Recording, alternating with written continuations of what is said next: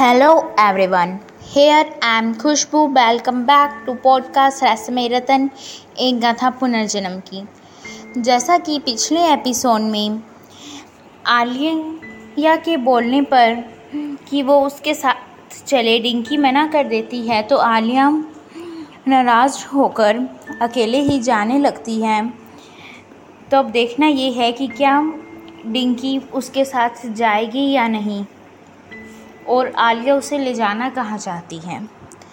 तो चलिए इसी के साथ शुरू करते हैं हमारा एलेवेंथ एपिसोड जहाँ आलिया को रोकते हुए डिंकी बोलती है, यार, ऐसा नहीं है, मुझे तुझ पर पूरा विश्वास है। अच्छा ठीक है, चलते हैं, बस। अब खुश। और फिर आलिया जहाँ लेकर जाती है, डिंकी उसके साथ चलने को तैयार हो जाती है और फिर पूरे रास्ते वो ये सोचती जाती है कि आलिया को क्या हो गया है? ये ऐसा अजीब व्यवहार क्यों कर रही है? और वहीं आलिया बिना कुछ बोले जाने कहाँ खोई हुई सी इधर उधर देखती हुई चलती रहती हैं और फिर एक बड़े से महल के सामने ख, आ खड़ी होती हैं। वो उस महल का बड़ा सा लोहे का दरवाज़ा खोलती है। जैसे ही वो दरवाज़ा खोलती है, तेज़ हवा के साथ मूसलाधार बारिश शुरू हो जाती है। और फिर आलिया जैसे ही अपना पहला कदम उस महल में रखती हैं, वैसे ही वहाँ के मुरझा चुके फूल, सूख चुकी घास फिर से खिल उठते हैं। जैसे वो बरसों से आलिया का ही इंतज़ार कर रहे हों और आलिया के अंदर प्रवेश करते ही बारिश फिर, बारिश भी बंद हो जाती है। ये सब देखकर डिंकी, जो कि अब तक चकित है, वो भी आलिया के पीछे पीछे अंदर आती है और उससे पूछती है कमाल है, तुझे तो सच में यहाँ का पता मालूम था। ये वही जगह है जिसके बारे में उस खत पर लिखा था। मैंने तो तुझे पहले ही कहा था, जब से यहाँ कदम रखे हैं, तब से लग रहा है कि मैं यहाँ की एक एक चीज़, चीज़ से वाकिफ़ हूँ। अच्छा ये सब छोड़, चल चल कर देखते हैं कि जिसने हमें यहाँ बुलाया है, वो कहाँ है। ये कहकर आलिया आगे बढ़ती है, डिंकी भी उसके पीछे पीछे जाती है। वो थोड़ी दूर चलते हैं, उन्हें कोई नज़र नहीं आता, वो इधर उधर देखते हैं। तभी डिंकी की नज़र आलिया के पीछे थोड़ी थोड़ी दूर पर लगे। एक पेड़ पर पड़ती है। उसे वहाँ किसी की परछाई दिखाई पड़ती है। वो आलिया को बताती है। फिर वे दोनों उस पेड़ के पास जाते हैं। वो देखते हैं वहाँ एक आदमी खड़ा होता है। आलिया उस आदमी को आवाज़ लगाती है। आवाज़ सुनकर वो पलटता है, डिंकी और आलिया उसे देखकर चकित रह जाती है। वो भी उन्हें देखकर दंग रह जाता है, फिर आलिया बोलती है, छोटू, तुम तुम यहाँ क्या कर रहे हो? एक सेकंड कही तुमने तो मुझे वो गुमनाम खत नहीं भेजा था। मैं, और गुमनाम खत? अरे भाई, मैं किसी को कोई गुमनाम खत क्यों भेजूँगा? मैंने कोई खत नहीं भेजा। मतलब तुमने मुझे यहाँ नहीं बुलवाया। तो फिर किसने और तुम यहाँ क्या कर रहे हो?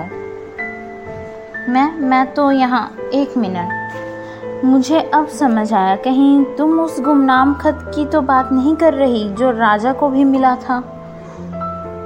मतलब मैं कुछ समझी नहीं। डिंकी, आलिया शायद ये कहना चाह रहा है कि राजा को भी वैसा ही खत मिला। जैसा तुझे मिला था।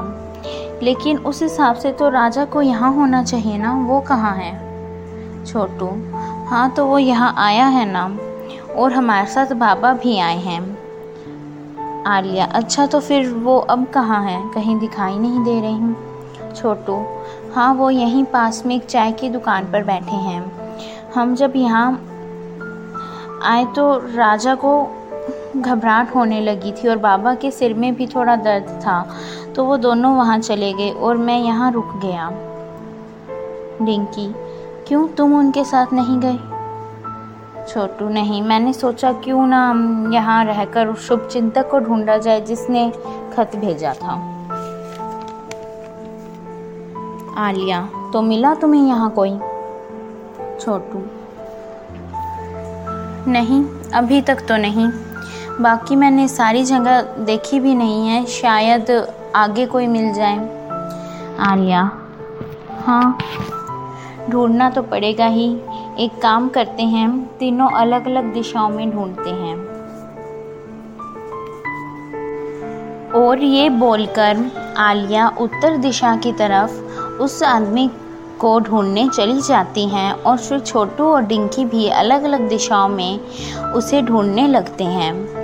और वहीं आलिया उस व्यक्ति को ढूंढती ढूंढती कुछ दूरी पर लगे एक बड़े से पेड़ के आगे जाकर रुक जाती हैं। वो उस पेड़ को ध्यान से देखती हैं और फिर इधर उधर देखती हैं। फिर थोड़ा सोचकर अपने हाथों से उस पेड़ के पास की ज़मीन को खोदने लगती हैं। उसे देखकर लगता है जैसे वो वहाँ कुछ ढूंढ रही हो। वो अपने काम में व्यस्त होती हैं। तभी दबे कदमों से एक आदमी वहाँ आता है।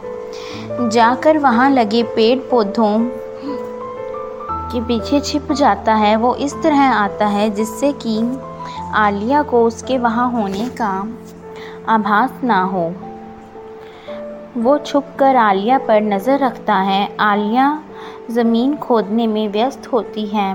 तभी पीछे से कोई आलिया को आवाज़ लगाता है। वो आवाज़ सुनकर पलटती हैं तो देखती हैं वहाँ राजा होता है। वो दोनों एक दूसरे को वहाँ देखकर दंग रह जाते हैं। फिर राजा आलिया से पूछता है कि वो यहाँ क्या कर रही है और वो ज़मीन क्यों खोद रही हैं? फिर आलिया जवाब देती है, वो मैं यहाँ उस आदमी को ढूँढने आई थी जिसने गुमनाम खत भेजा था। राजा, खत? आलिया हाँ वो ही खत जो तुम्हें भी मिला था।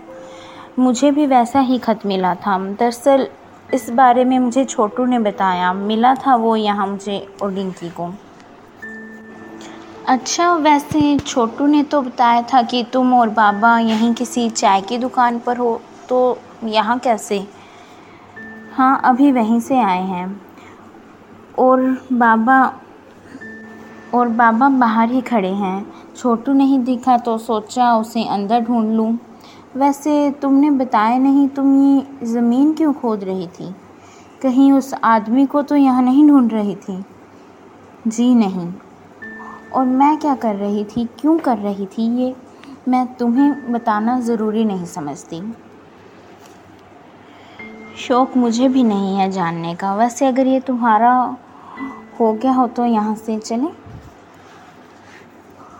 और फिर वे दोनों वहाँ से चले जाते हैं और उनके जाने के बाद वो आदमी जो छिपा होता है, बाहर आता है, अपनी जेब से फ़ोन निकालता है और अपने बॉस को मिलाता है। सो so फ्रेंड्स हमारा ये एपिसोड यहीं एंड होता है और जैसा कि फाइनली आलिया जहाँ डिंकी को ले जाना चाहती थी, वो वहाँ पहुँच चुकी है और वो वही पता है जो कि उस खत में लिखा था। और उसे वहाँ राजा भी मिला है, छोटू और बाबा के साथ। तो देखना ये है कि क्या ये सब उस व्यक्ति से भी मिल पाते हैं जिसने इन्हें यहाँ बुलाया है, यानी कि वो शुभ चिंतक कहीं वो शुभ चिंतक वो आदमी ही तो नहीं जो इन पर नज़र रख रहा है। अगर वो है तो इनके सामने क्यों नहीं आ रहा और उसका बॉस कौन है? और वहीं यह भी जानना है कि आलिया आखिर ढूंढ क्या रही थी। तो चलिए इन सभी सवालों के जवाब नेक्स्ट एपिसोड में मिलेंगे so wait for some days and bye thank you और बने रहिए हमारे पॉडकास्ट रसमी रतन एक गाथा पुनर्जन्म के साथ।